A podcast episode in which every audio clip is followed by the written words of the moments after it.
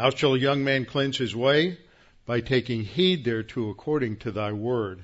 Thy word have I hid in my heart that I might not sin against thee. Thy word is a lamp unto my feet and a light unto my path. Jesus prayed to the Father, sanctify them in truth. Thy word is truth. For the grass withers and the flower fades, but the word of our God shall stand forever. Before we get started, we'll have a few moments of silent prayer just to make sure that we're all we're all ready. That after you watch the news this evening and you read various things on the Drudge Report, you probably need 15 or 20 minutes to make sure you can get back in fellowship. But we'll only give you a few moments, so hit the high points. All right, let's bow our heads together and go to the Lord in prayer.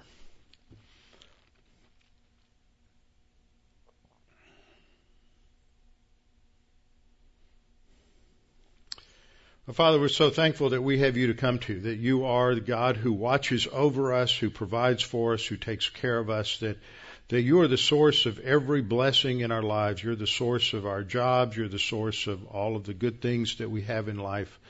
Father, we pray that you would uh, just continue to uh, encourage each of us to, and strengthen us in our resolve to grow and the grace and the knowledge of our Lord Jesus Christ. That, that despite all the things that go on in the world, the one thing that, that matters, the one thing that has a significant impact uh, now, an invisible impact now, and an impact for eternity is our spiritual life, our spiritual walk. And Father, do not let us just take that for granted. Father, we pray that you would continue to provide for this congregation. We are uh, in a financial situation where we need some extra attention. And we know that you have always provided very faithfully for this congregation, and we look forward to seeing how you will provide in the coming months. Now, Father, we pray that you would also uh, challenge us tonight to focus, to study, to think and reflect as we go through your word to come to a better understanding of, of uh, its impact on our own thinking. And we pray this in Christ's name. Amen. The last week we began looking at this great chapter of 1 Samuel chapter 8. And we get into a lot of issues as we go through the scripture on a topic that for some is just too controversial to talk about, and that is politics. For many people, you never talk about religion and politics, and they must not have any fun when they talk about anything because the Bible talks a lot about politics and economics. In fact, money is one of the top five things that the scripture talks about. And it gives us an understanding of a basic economic theory which runs counter to a lot of what goes on uh, in this country and a lot of the things that we hear about which are coming out of this whole concept of social justice has absolutely nothing to do with the Word of God. In fact, it's contrary to the Word of God. For the assumption in social justice is if somebody has too much and you can't define what too much is, uh, what is the breaking point where you go from an adequate amount to too much? But if somebody has too much, then they, the government should come along and reassign uh, what they have to somebody else. And that is prohibited in the Mosaic Law and it's prohibited in the in the New Testament. This is called thievery, and it's uh, taxation is one thing, but taxation to redistribute wealth is nothing more than government sanctioned theft, and it and it is wrong and it violates all the principles of, of the Scripture. But this is the kind of thing that Samuel warns about. Uh, warns Israel about in 1 Samuel chapter 8. Now, last time I started with some background. And so we need to look at that and come to and review that a little bit and come to understand that. But uh, we need to understand as we look at 1 Samuel chapter 8 that what the basic motivation is as Israel comes to Samuel and the leaders, the elders of Israel come to Samuel to ask him for a king. It is that they want to be like every other nation. And one of the most destructive influences that any of us can fall into, and some of us can think back to the times when we were in, in elementary school or most likely junior high or high school, when we came under the influence of peer pressure and uh, the herd instinct, as uh, my mother used to call it, and it was uh, the the strong pressure to just be like everybody else. It, it feels better to go along with everybody else than to be different, to be living according to a different kind of standard. And it puts us in a position where we're in conflict uh, with other people. So it's a lot easier to just do what's popular, what seems to be socially acceptable. But the scripture warns that that's often the path to self-deception. I remember my mother used to say, well, if everybody else wants to jump off the Empire State Building, do you want to too? And I just had a vague concept. I see some of you nodding and you remembered your mother saying something like that. Well, I only had a vague conception of what the Empire State Building was, but she got her point across. And um, the point, one point that that saying makes is that often when we let other people set the standard, and we want to be like them, they set the standard pretty low. And so we, we let people set the bar pretty low for us. And this was the problem that Israel has in the ancient world. And it's a problem that a lot of Christians have, have today. We set our bar too low. We don't hold the standard. We live in a world and in a culture which has has lowered the standard of excellence in terms of personal uh, morality, in terms of personal ambition, in terms of personal integrity, in terms of, of, of personal effort and work, uh, tremendously over the last 100 to 150 years. It's been in serious decline across the whole spectrum of life. It's very rare for employers to find employees that just want to work hard for the sake of working hard and making the employer successful. And this is something that uh, people just want a paycheck. They think they have a right to a job and they have a right to a paycheck. But it happens across the board. It happens in churches. We've seen the bar lowered in churches, in pastors. I, I tell you, one of the greatest compliments I ever received was uh, couple of people who knew me were having a conversation. And one person was making comments that I seem to be exceptionally tough on other pastors and on churches. And holding a high standard that if you're going to go into the ministry, you need to get a at least four or five years of education, whether it's in a Bible college or a seminary. You need to learn the languages. You need to read uh, a, a lot and you need to read extensively and exhaustively across a lot of different fields. And we need to spend a lot of time learning how to use the technology that's that's available today. That that we're serving the Lord, and that means that we need to excel and go beyond whatever uh, abilities that we we think we should. So I was uh, somewhat being being uh, criticized a little bit for maybe holding the bar a little high, and the person, the other person involved in the conversation, uh, had a military background, and said that in the Army Ranger training, that like in many other elite institutions, that there's always this tendency, and I think it's true in our culture, to sort of compromise and to get a little softer, lower the standards a little bit, let a few more people in because they're sincere, they really want it, they, they've worked hard. Let's not be too hard on them. And uh, and this person pointed out that there were always a few rangers that held the standard high, and and they they had a nickname. They were called the keepers of the tab.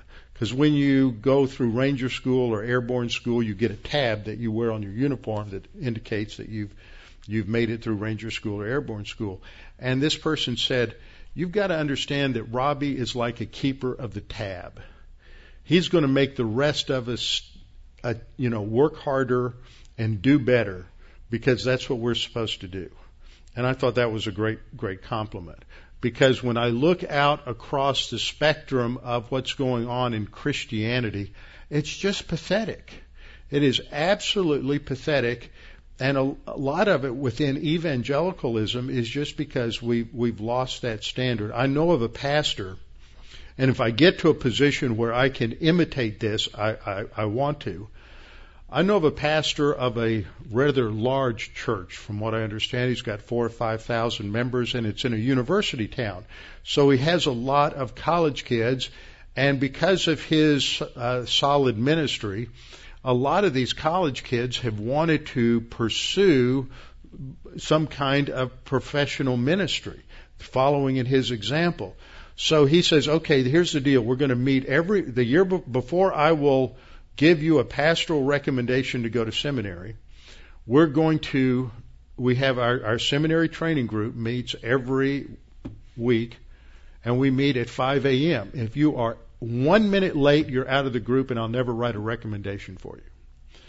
And there, he has requirements. You have to read a certain amount of scripture every week. You have to memorize a certain amount of scripture every week. And you have to be involved in various ministries within the local church. And there's, there's, there's no mistakes allowed. And the ones who are willing to step to the plate are the ones that will get a recommendation from that church to go to uh, Dallas Theological Seminary the pastor is also on the board of Dallas Seminary, which is, and he's not too far from Dallas Seminary, which is one reason he does that. But, but that's, that's a great, great objective is to pursue excellence. A couple of weeks ago, Houston lost a quarterback and uh, let him go because he, and probably it was related to the fact that he showed up late, missed the plane, ended up catching another plane on his way to the game, game in Miami. And I learned something interesting. A lot of you have been in environments where, where there was a little bit of a penalty or somebody actually said something to you if you walked in late. I was so traumatized as a teenager for walking in late that when I went to college, if my hand was on the door of the classroom and that bell went off, I would not open the door. It took me to my junior year before I would ever walk into a class two seconds late. Would never, never do that. And, and my wife told me that in theater, and, and, and I know this is true in some corporations as well. In theater, if one person shows up one second late to rehearsal, everybody in the troupe is fined money, real money. You know, that is holding up a standard. That's, that's pursuing excellence.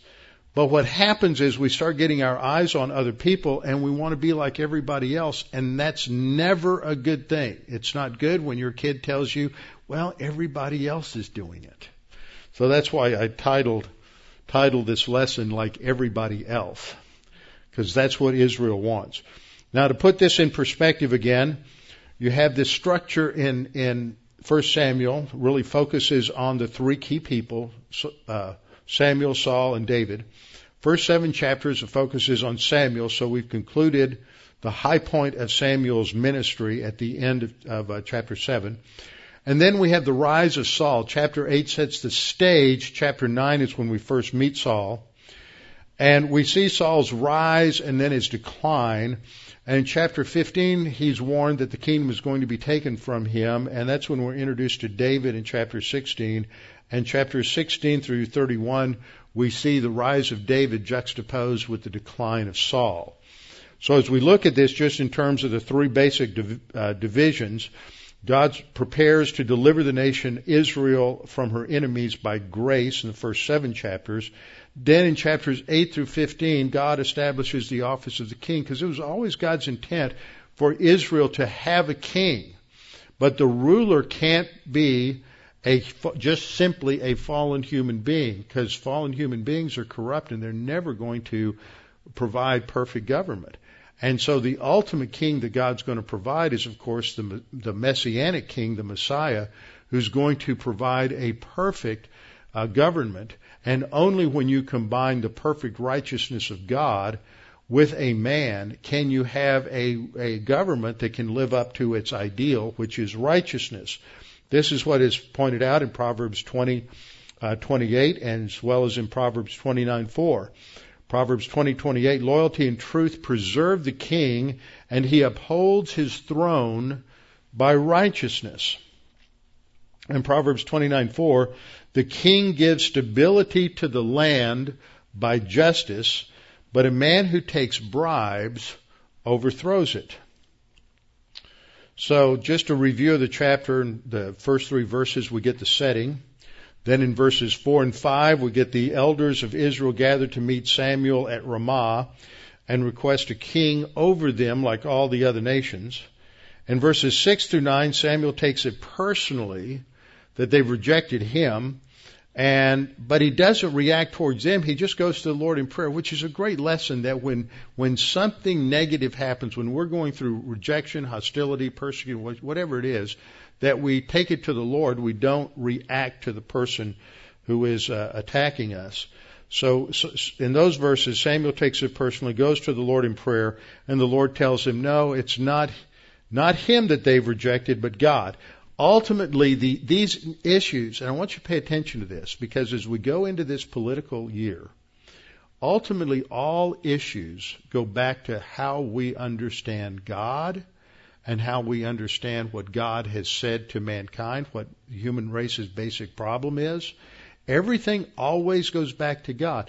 And you can remember, I don't have the chart with me, you remember that I've used this iceberg chart in the past that in an iceberg, nine tenths of the iceberg is below the surface.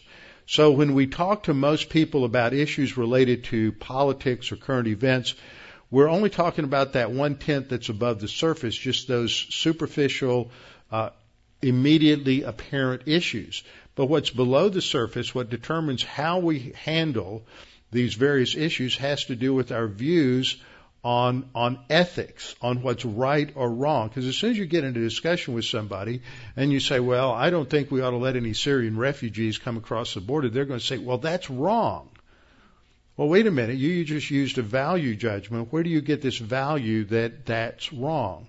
On what basis do you say that that's wrong? See, that's getting below the surface, and your ethics always grow out of your uh, of your understanding of knowledge. How do you know once you think you think you, you have a system of right or wrong, how do you know it's true?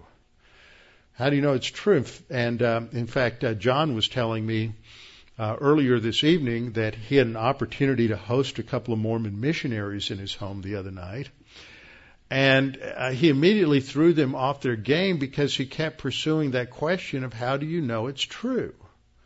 And he went through my little epistemology chart. How do you know it's true? And and just sort of hoist them on their own petard because they can't uh, they can't figure that out. Y'all know what that means. That's an old English phrase, comes out of Shakespeare. It means it, a petard was like a, a, a, a explosive charge that the engineers in a war would, would they would crawl up to a wall, dig a hole under it, and stick this landmine under the wall called a petard, and then they would light the fuse and crawl away as fast as they could. And if the fuse burned faster and they crawled slower, then they would be hoist on their own petard. So that's where that phrase comes from. And so they, and it, it's used to refer to somebody who's whose fallacies are pointed out on the basis of their own argument. So John did a good job with that. But but this this is this is part of the problem. Uh, is when we talk with people, we, we don't get below that surface, and ultimately we get down to the bottom layer that nobody wants to talk about. Where do you get your system of knowledge, your epistemology? Well, ultimately it comes back to your view of ultimate meaning. Who's the who's out there? What's out there? Is ultimate meaning, ultimate reality just a, a, an extremely dense piece of matter that exploded? Or is ultimate reality a personal infinite God? So before you can really have a, a, significant conversation with somebody about whether or not we ought to let uh, some Syrian refugees across the border, we really need to have a serious discussion about the existence of God.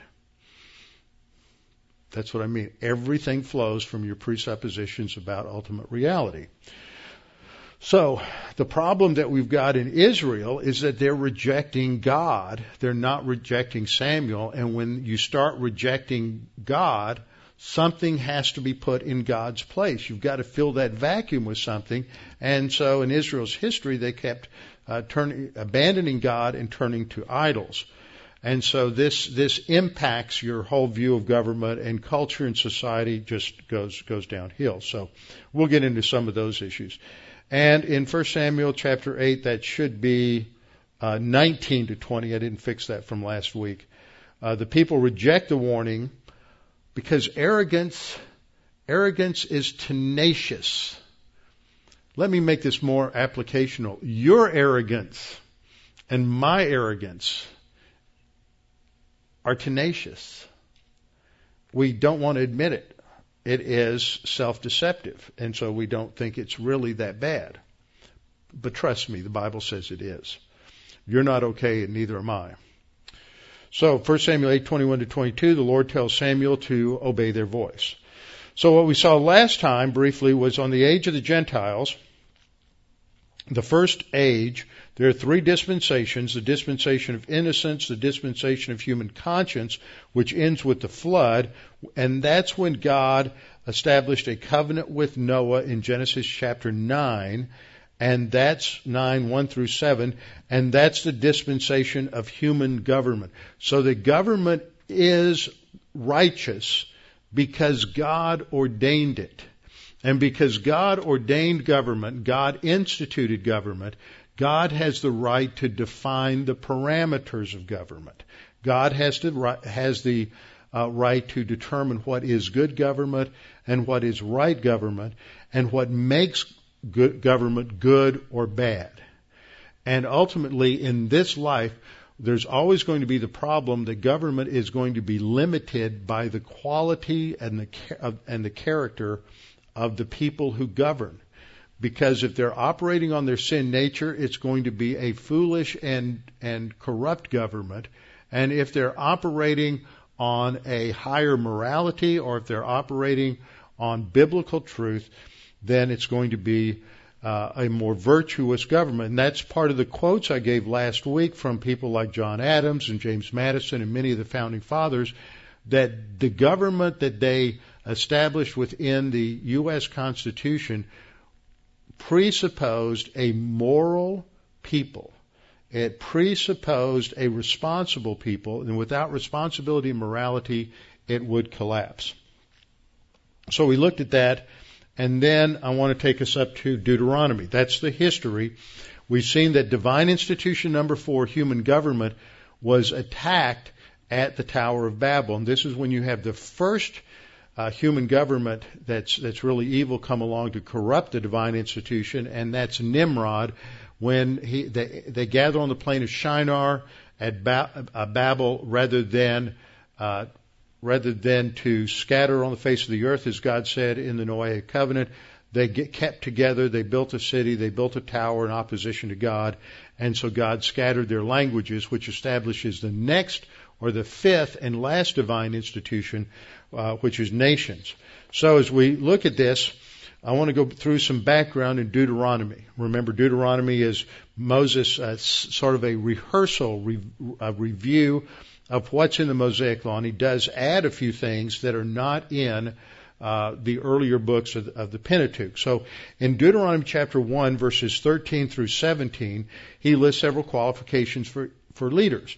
One reason this is important is that I, I pointed out this study done by Donald Lutz last, uh, last week where he uh, was a political science professor here in Houston at U of H, and he and his students over a period of seven or eight years went through and analyzed all of, I mean, about 15,000 speeches, letters, diaries, uh, and um, other things written by by the founding fathers. They also broke it down. It's a fascinating study, but the bottom line is that that the, the throughout the period from 1760 to 1805, the most often quoted source was the Bible depending on which period you're in. Last week I said the second most was John Locke, and that really applies to the first 20 years. Late, after that, it was Montesquieu. It shifts. But the number two guy, human author that they quoted um, was the was now it slips my mind. Um, the law. Who was the guy who interpreted the law? Black, Blackstone. Yeah, I always get him confused because there's another William Blackstone who's the first Zionist in the 1880s, and they have the same name, and I get them confused. It's understandable. Okay, so let's list the passages of the of the scripture that are most often quoted, and this is one of them that is most often quoted, where Moses tells them they're selecting leaders. Notice the people are selecting leaders. So there's a pattern here of democracy where the people are to make the choice of who are, who's going to be their who's going to be their tribal representatives. They are to make a choice. Now, what's the standard for making the choice? To choose wise, understanding, and knowledgeable men from among your tribes. And Moses says, and I will make them heads over you. So what are the qualities that we should look for for excellent leadership?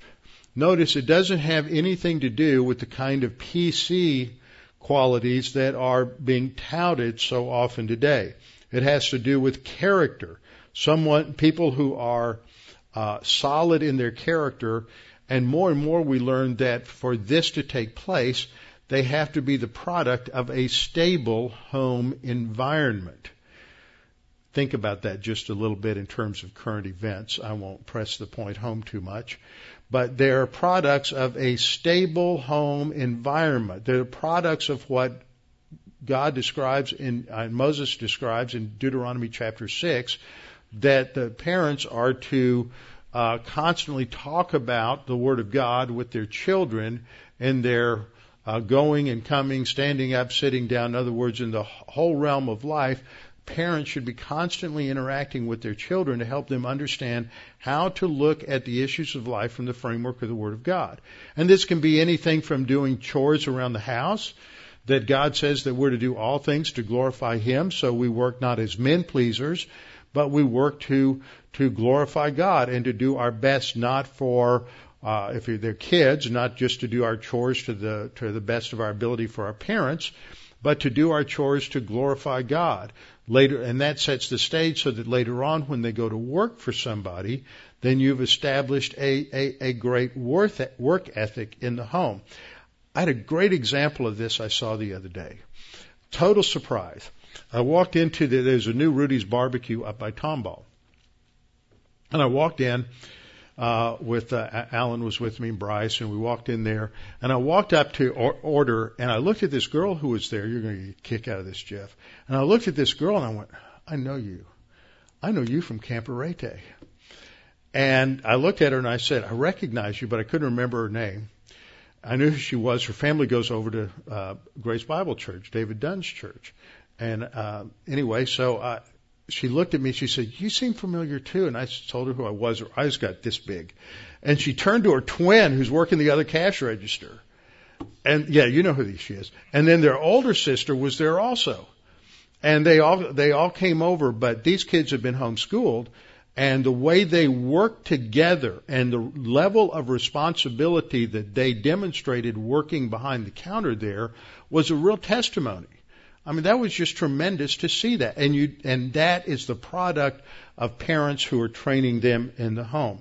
And that's where solid character begins, is with parental, uh, parental training. Now, when we look at, uh, at these, these qualities, qualities of wisdom, understanding, and, no, and knowledge, that comes as a result of a life that is, that is disciplined. You learn that discipline, hopefully, in the home the more you learn discipline in the home, the better it's going to be when you grow older. When I was in uh, elementary school, back uh, they they had on one side of the report card they had your alphabet grades for uh, arithmetic and reading and geography and all, uh, grammar and all those things. On the other side, they listed various character traits, and you would get a check, plus, or minus. Now I think that in, in, in elementary school they started everybody's at a minus and you have to work your way up. And when I got to be about the fourth grade and got to where I understood a little bit about what my dad did in World War II, he had his Marine Corps K-bar knife and he said that if I would get a plus in self-discipline, then I could have that.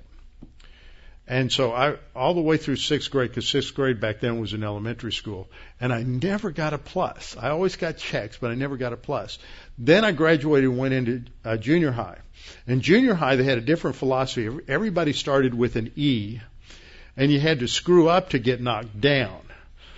So I didn't screw up any, so that first two six week grading periods, I got E's and a K bar knife. That was it. But you had to show, I had to show that I learned self-discipline and therefore could handle something like that responsibly. And that gets, gets taught in the home. And that's the beginning stages of growth and, and maturity. And in the New Testament, we're told that self-discipline is a product of the Holy Spirit. When we walk by the Spirit, He produces fruit in our lives, and the last fruit that's listed in Galatians 5:22 is self-control. So that allows us then, when we have self-control, to focus on the Word, to study the Word. God the Holy Spirit uses it to mature us, and it produces wisdom. In the Scripture, wisdom isn't knowledge. Wisdom is the ability to take knowledge and use it skillfully to produce something of value. It's used of the artistic ability of the uh, craftsman who built the tabernacle. That, that, that same word is used and it's translated skill in those chapters. It's the Hebrew word chokmah, and that means means skill. And so it's skillful living. So this is somebody who's able to take the knowledge that they have, both academic knowledge and life experience, and apply it creatively to the problems that they're going to have leading the people of Israel. Understanding is the Hebrew word being. And I always remembered that because I learned it, the meaning of it onomatopoeically. Being is between. And the word, Hebrew word being means to be able to choose between things, to make the right kind of choices, to understand the issues so you can make a good choice. And the word knowledgeable here has to do with experi- experiential knowledge that's gained from experience. So you don't necessarily want someone young, but if you can have someone that has uh, 10 or 15 years of mature life experience to bring to the issues of leading these uh, two and a half to three million people through the wilderness, then that's the kind of person you want. So Moses says to choose wise, understanding, and knowledgeable men from among your tribes. Now, isn't this sexist? I mean, that's exactly what the modern world would say is this is so sexist, they're so primitive, they're just a bunch of patriarchal bigots and sexists. No, because God, when God created man and woman, He created them, we're told in Genesis 1, male and female. It's very specific and he gave ma- male specific responsibilities with regard to the creation, and he gave female specific responsibilities. Women are responsible to bear children. It's really hard for guys to do that. That seems sexist to me. That's a joke, little, being a little facetious there. But that's how the modern world argues. You say, okay, only only women can have have babies. Well, we're supposed to have equal rights here. Well, that's not how God works. God says men have certain jobs, women have certain jobs. There's roles for males and roles for females, and He designated men to be leaders. But but leadership gets all screwed up because of carnality. The concept of leadership in the Scripture is always related to humility and servanthood. It's not related to it's not related to some sort of authoritarian tyranny. Now, when you also get into those first chapters of Genesis, you realize that women are created to be an ezer for the man, a helper, to help him go where God wants him to go. And that word ezer is, is a value. The feminists come along and say, oh, helper, that's just an assistant, she's a servant. You know, the Bible is just down on women. Actually, the only other person that is called an ezer in Scripture is God. So if ezer is a demeaning term, then we've demeaned God because God calls himself an ezer. Remember we studied that with the rock of help, Ebenezer? Uh, Ebenezer? That's that same word. The word Eliezer, there's two different names. If you go back to Genesis and you read about Abraham, Abraham had a servant called Eliezer with an A Z E R, but it's the same form of the word, and it means God is my God is my helper. Then you get to um, uh, um, you get to no, that's that should be L E H or E L I E Z E R, and then you get to the son of of Aaron, and it's Eleazar, E L a-Z-E-R, E-L-E-A-Z-E-R. Same form of the word, and it means God has helped. Okay, so they're, they're, they're cognates. But that's the difference between Eliezer, who's Abram's servant, and Eleazar, who is Abram's son. So we're to choose wise, understanding, knowledgeable men from among your tribes, and I will make them heads for you. So Moses says, I took the heads of your tribes, wise and knowledgeable men. There's that repetition. God's really emphasizing that leaders need to be wise and knowledgeable. We don't often choose wise and knowledgeable leaders, whether it's a city government or national government. In fact, I know of a district in Houston that is a, I'm not Houston, I know of a district in, in Texas and in fact, the, the congressman is stepping down, and there's going to be some others who are vying for that position. And because it's a Democrat district, it's going to be one of these Democrats. And of the ones that have come forward, they don't have a whole lot of knowledge about government and about the world and about foreign affairs or Israel or any of these other things. And that is not atypical. Many, many congressmen that get elected are they're, they're veterinarians or they're teachers or they're you know, they're exterminators or whatever they may be, but they they go to Congress and they've never been to Israel. They don't know anything about what really goes on in the Middle East. They've been brainwashed by the press, one side or the other, but they're pretty much local yokels. We're not picking wise and understanding leaders to govern to govern our country. So Moses emphasizes that. The God emphasizes it. Wise and knowledgeable men, make them heads over you, and then they're divided up. Notice leaders of thousands, leaders of hundreds, leaders of fifties, leaders of tens. There's organization and structure going from large to small. And that's, that's important. Now in verse 16 we read, Then I commanded your judges at that time, here, saying, Hear the cases between your brethren and judge righteously. And the word that we find there is a word that we're going to find later on is the word tzedakah. It's a Hebrew word which means that, that it's the word we always translate righteous. It's the standard of God's character. So the word righteous always implies some standard. So when you hear somebody look at something and say, well, that's really righteous, they mean that is, that excels in terms of a certain standard. Well, where does that standard come from? That was the point I was trying to make when I was reminding you about the, the, the illustration with the, with the iceberg. You, you start talking to somebody about a current event and what we should do about terrorism or whether is, Islam is peaceful or not. And immediately you, you make a statement and the other person says, well, that's wrong. They have made a value judgment. Where are they getting their values? And in a discussion, that's where we need to calmly and and patiently and kindly help people understand, well, okay, you've got a value there. Is that really a, good value? Where did you get that value? Who taught you that value? Well, I, that works for me.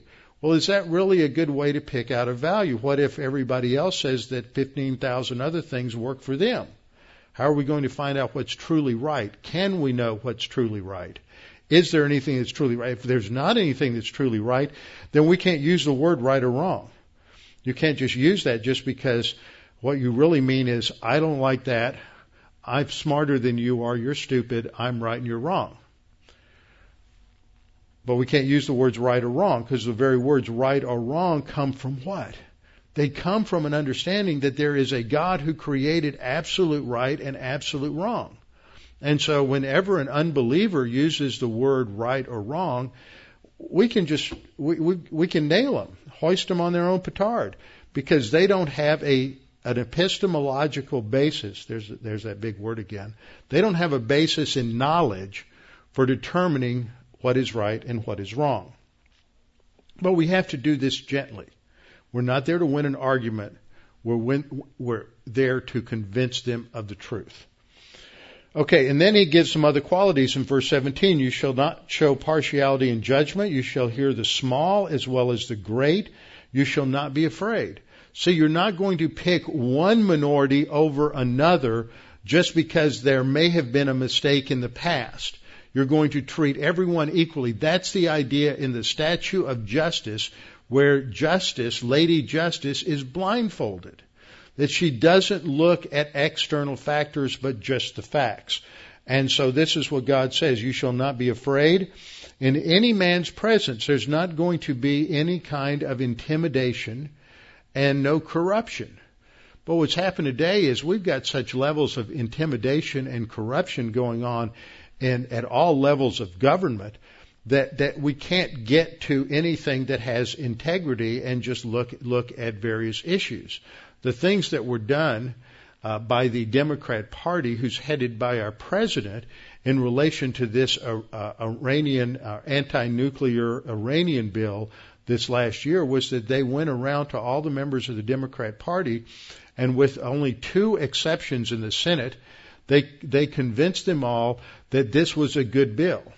And there's a, a, a senator, black senator from New Jersey, who's always been very, very pro-Israel, and I wish I knew how they threatened him because he came out and up until the day he voted uh, voted in, in uh, you know to allow that bill to go forward or that treaty to go forward, he was against it.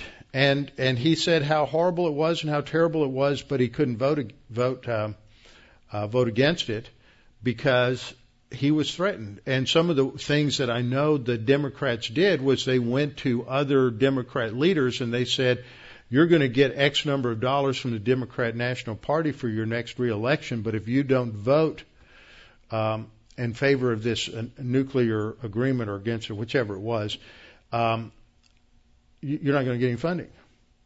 And if you, you've got five million dollars designated for this project in your uh, in your district, well, you're not going to get that either.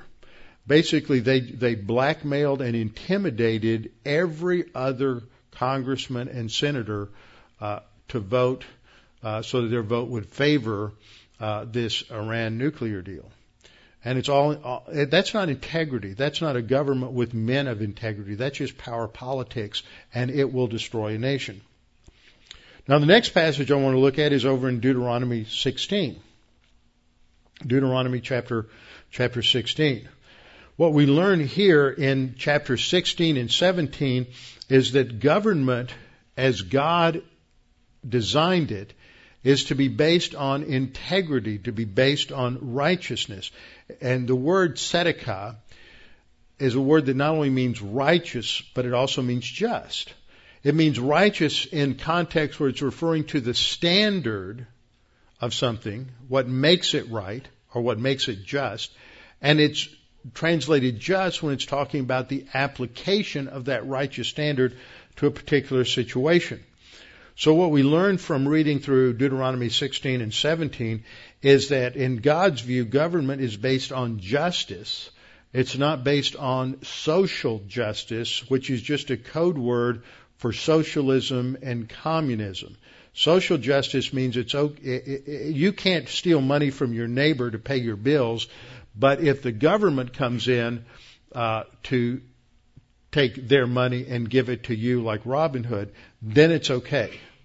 But just because it's the government doing it doesn't mean it's okay. It doesn't change the ethics. So social justice is just a way of deceiving people about what's really going on in terms of theft and in terms of destroying people's uh, the, what people have worked for in their lives.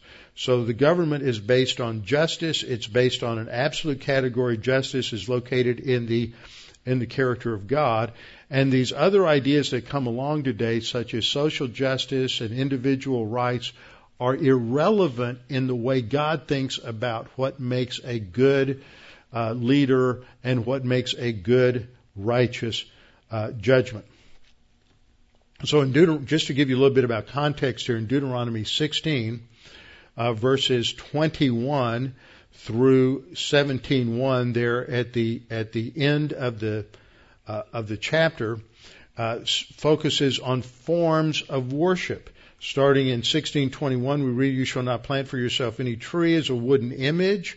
Near the altar which you build for yourself to the Lord your God, you shall not set up a sacred pillar which the Lord your God hates. You shall not sacrifice to the Lord your God a bull or a sheep which has any blemish or defect, for that's an abomination to the Lord. Those three verses are located right in the middle of all these stipulations about, about government. Why do you think that is?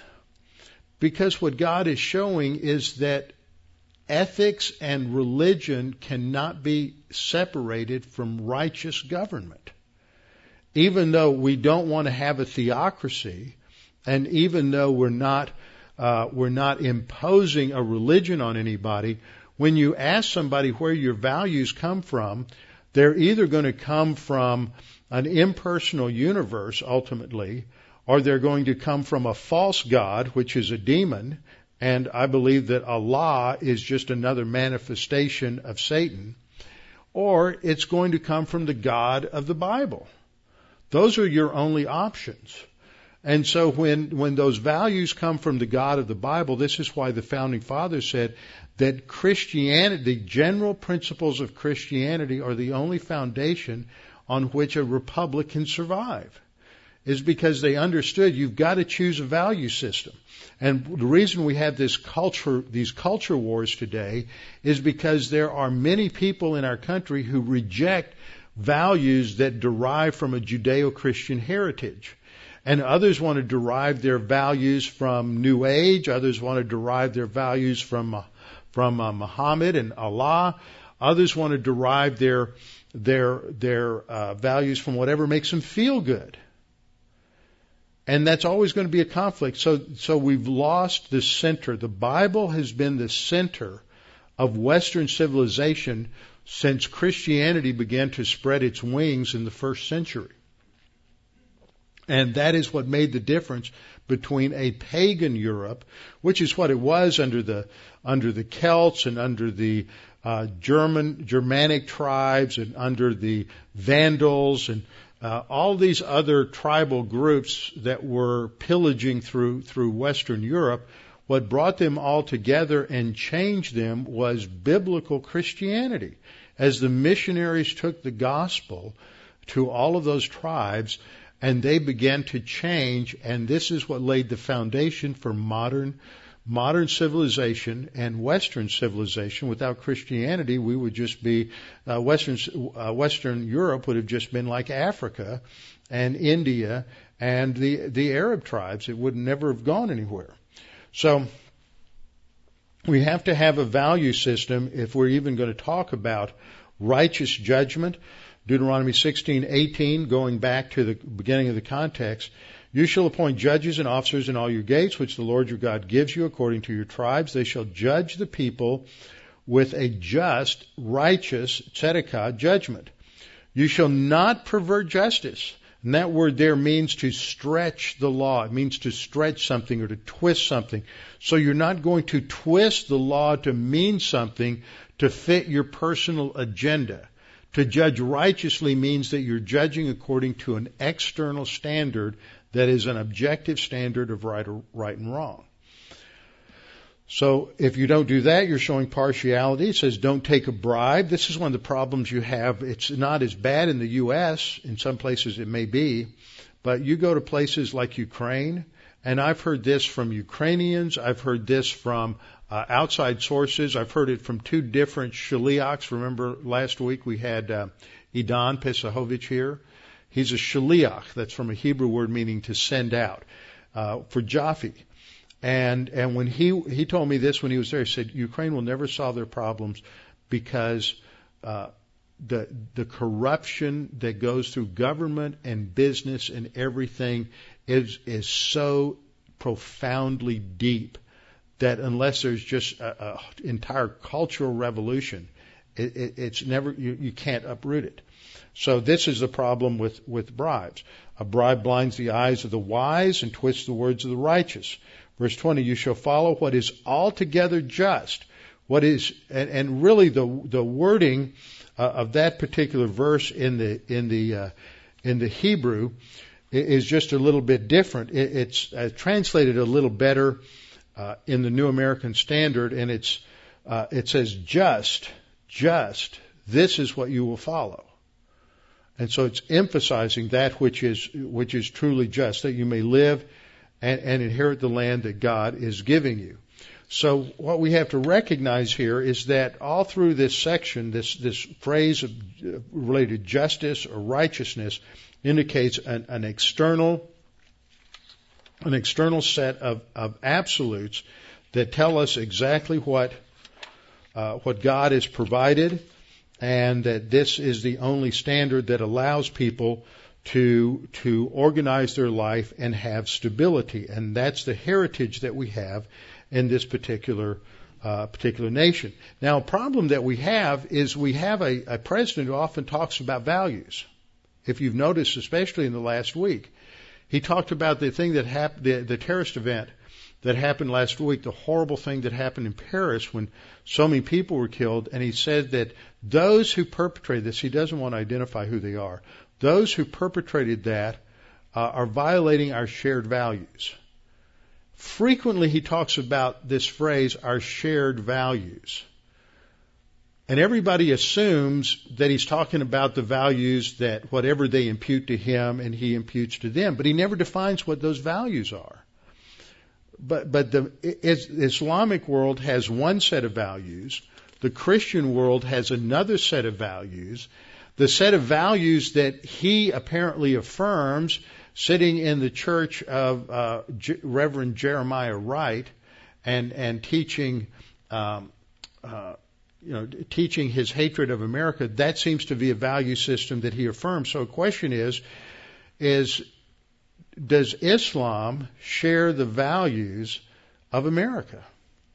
And in Islam, the core legal value is Sharia law because what, what we have to understand, and, and the propaganda against this just, just increases, is that Islam is not just a religion, it's a political theory. It's a political philosophy based on Sharia law. And when you have a Sharia law, there, every Muslim is sworn allegiance to Sharia law. So the question becomes, can a Muslim, a true believer in Allah, Islam, and the Quran, can they swear allegiance to the Constitution? And further, can they legally be allowed to immigrate to the United States? Let me read something to you that is from the Immigration and National Act of passed on June 27th in 1952, which revised all previous laws related to immigration, naturalization, nationality for the for the United States. And this is found in some of this information is found in chapter two of that uh, document. It's 60 something pages. Uh, chapter two, section 212, which prohibits the entry to the United States of any alien that belongs to an organization that seeks to overthrow the government of the United States by, quote, force, violence, or other unconstitutional means.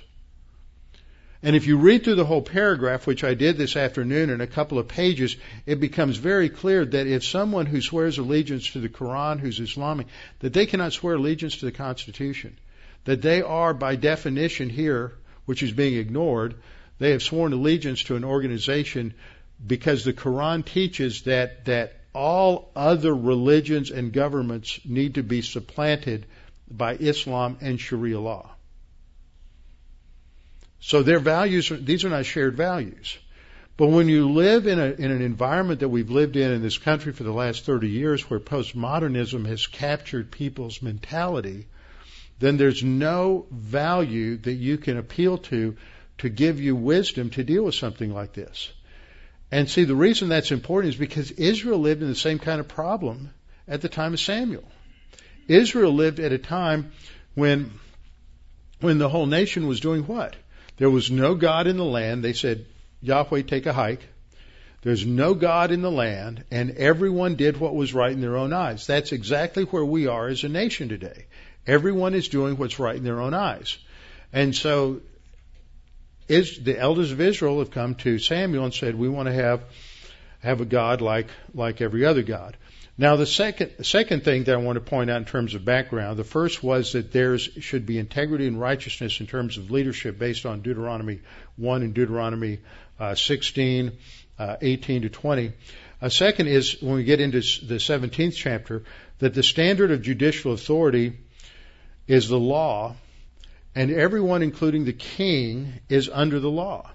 And this is spelled out in uh, chapter 17, verses 2 and following. And it spells out various laws. And so, and, it, and part of this is the prompt acting of justice, you know, arresting a criminal, criminal and punishing them is described here. And the basis for this judicial action is the covenant that God made with Israel and the rights that God delegates to the people within that within that that covenant. Justice within the covenant is quick and sure and personal. So there's rules for witnesses given here. There's rule for appeal here. If it's too complicated, Moses says then the lower judges bring it up the chain of command and eventually to him. And one other thing we should note is though the punishment of these crimes seems to be pretty severe. For example, uh, in adultery, that the woman should be stoned to death. Now, the fact that we're living in the New Testament church age doesn't mean that adultery is no longer wrong. The penalty is no longer adjudicated because we're not in a nation state.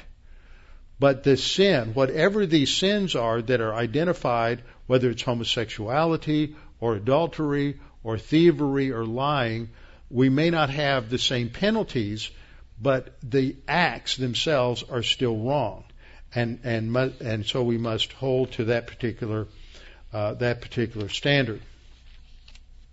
So we see uh, this is spelled out in, in in those particular verses from what was that from two to thirteen, and then the last thing I want to look at is the responsibility of the king that's spelled out in verses 14 through 20.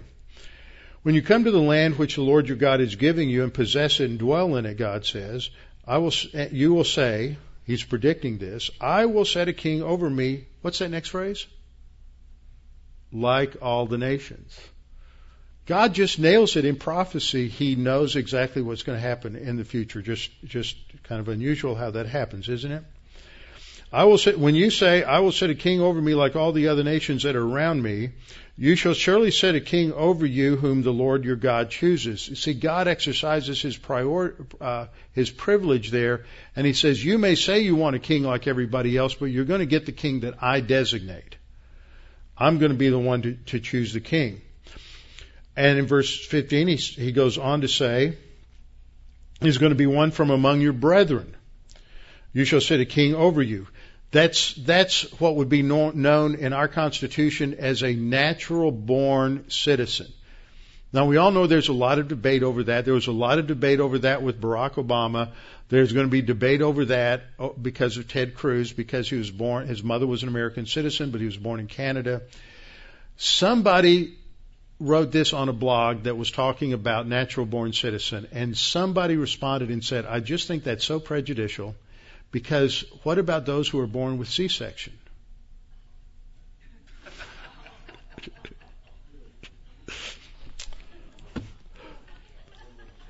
Our government education at work. Okay, so it's natural born citizen, basically, one among your brethren, you'll set as king over you. You may not set a foreigner over you who is not your brother. Why? Because you don't have shared values. You don't have the shared cultural value. He doesn't understand who you are. So it has to be somebody who's come up within your cultural milieu. And then there are several pro- pro- prohibitions. And these prohibitions are that he, he, he can't use the office to get wealth. Now, I know an, an instant that I was told about by a representative here in, in Texas who told me of another representative that, that had a, a net worth of less than $300,000 when he got elected to Congress, and his net worth now is around 3 million. Now, with the salary that they get paid, how can that happen? See, that's corruption. And, and, and this, this goes on. And, and leaders are not to, uh, they are not to become wealthy serving the people. They're not to multiply horses for himself. He's not to multiply wives for himself, lest he be turned to another god, because the wife will influence him. This would happen with Solomon. And he can't multiply gold and silver for himself. He's not there to get rich.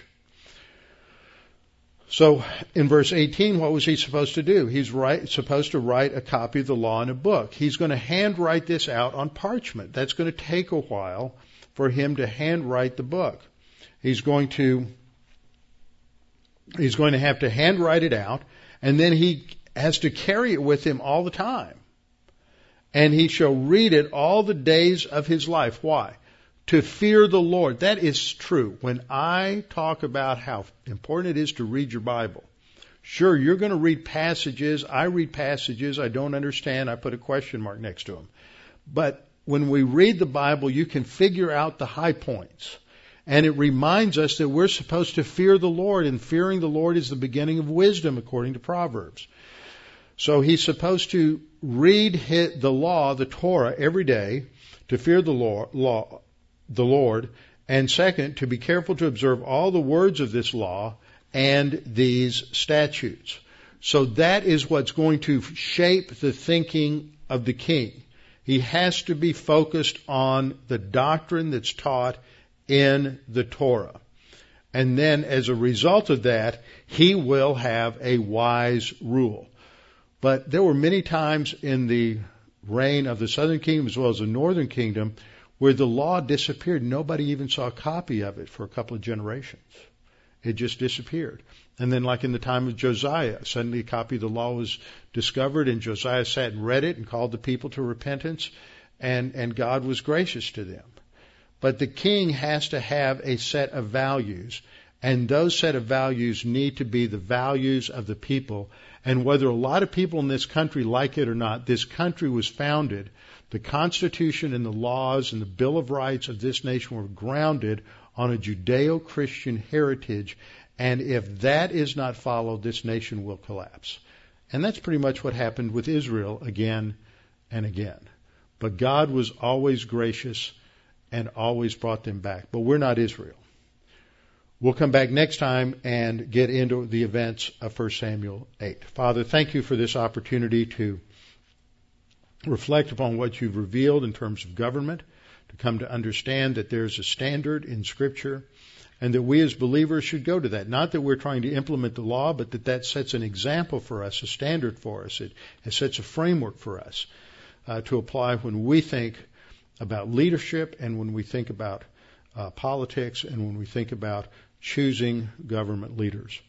Now, Father, we pray that as we go to our homes tonight and we go maybe travel this weekend, we celebrate Thanksgiving with friends and family, that for us that our Thanksgiving will be uh, significantly different as we reflect upon your grace and your goodness to us, all the things that you've provided for us, reflecting upon the great freedoms that, that liberty has given us, and that we might not forget to pray for to pray for this nation, to pray for this congregation, to pray for our friends and our family that we might be able to pursue our spiritual life without with peace and without interference from outside forces, government forces that would seek to prevent us from applying our Christian beliefs. And we pray this in Christ's name. Amen.